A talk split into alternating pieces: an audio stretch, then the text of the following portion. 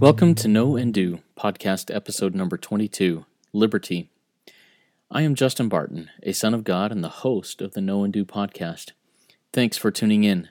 Today's lesson, experience, and invitation center around the concept of liberty. Recently, a thought on my mind is freedom, not just societal, but personal or individual. We, as a nation, celebrate societal freedom on July 4th each year. I see this societal freedom as absolutely vital. I also see individual freedom as the base of societal freedom. I was looking in the LDS Guide to the Scriptures under the term free or freedom and loved this basic definition. Quote, the power or ability to make personal choices without compulsion. In a spiritual sense, a person who repents and obeys God's will is free from the bondage of sin through the atonement of Jesus Christ. This much I know. No matter what the societal state of independence, liberty, or freedom, if I am not free from personal constraints and have become a slave to anything of this world, the societal freedom becomes secondary. Sure, I can be free to act according to my own will and desire societally, but if those choices I make in that freedom become choices that enslave me to pastimes, leisures, vices, or otherwise selfish and self destructive endeavors, I have now become slave to things that don't lift me or others. I love leisure and hobbies and time wasting as much as the next guy. I find that wasting time occasionally is physically and emotionally necessary. But I have also experienced times when I lost my individual freedom to time wasting and to time consuming activities. Through these experiences of loss of freedom, I have learned that individual liberty and freedom comes from putting God first and doing His will in my life. For so many years, this seemed counterintuitive. Why would doing what someone else wants me to do make me free? It is something that academically I still haven't figured out, but practically I have put it to the test and have found that it works every single time. My favorite passage of scripture, I think from anywhere, is from 2 Nephi chapter 2 verses 26 through 29. It is basically the deathbed message of the prophet Lehi to his children. It reads, and the Messiah cometh in the fullness of times, that he may redeem the children of men from the fall. And because that they are redeemed from the fall, they have become free forever, knowing good from evil, to act for themselves, and not to be acted upon, save it be by the punishment of the law at the great and last day, according to the commandments which God hath given.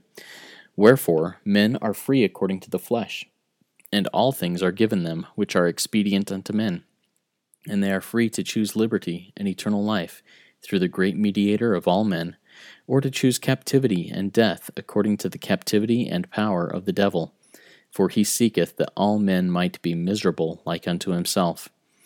And now, my sons, I would that ye should look to the great mediator, and hearken unto his great commandments, and be faithful unto his words, and choose eternal life according to the will of his Holy Spirit and not choose eternal death, according to the will of the flesh and the evil which is therein, which giveth the spirit of the devil power to captivate, to bring you down to hell, that he may reign over you in his own kingdom.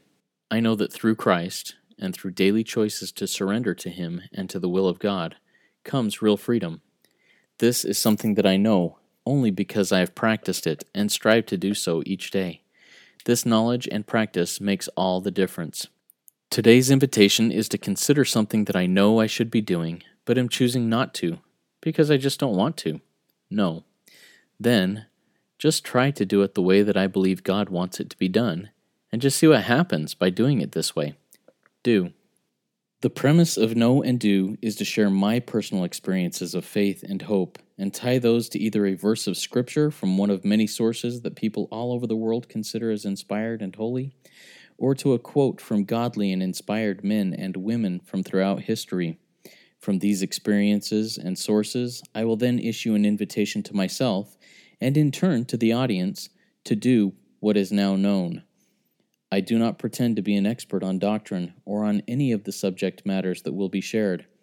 I only claim to be one of God's children, walking through life, the best way I can figure, striving to do God's will for me, and sharing what I experience.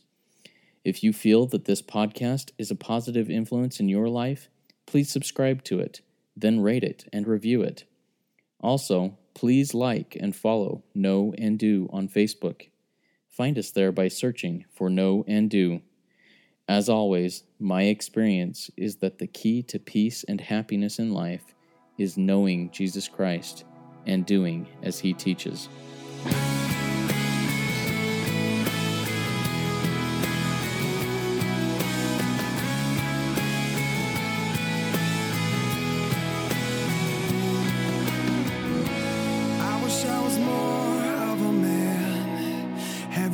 Ever felt that way?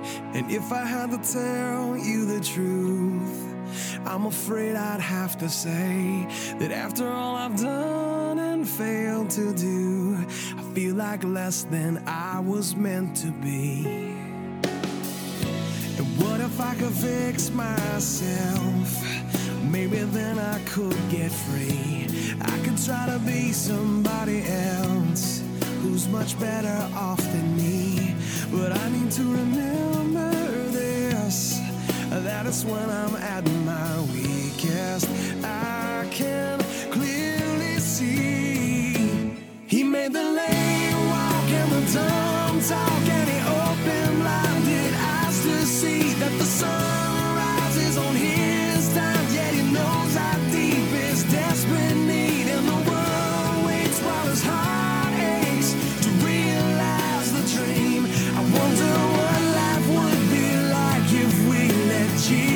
live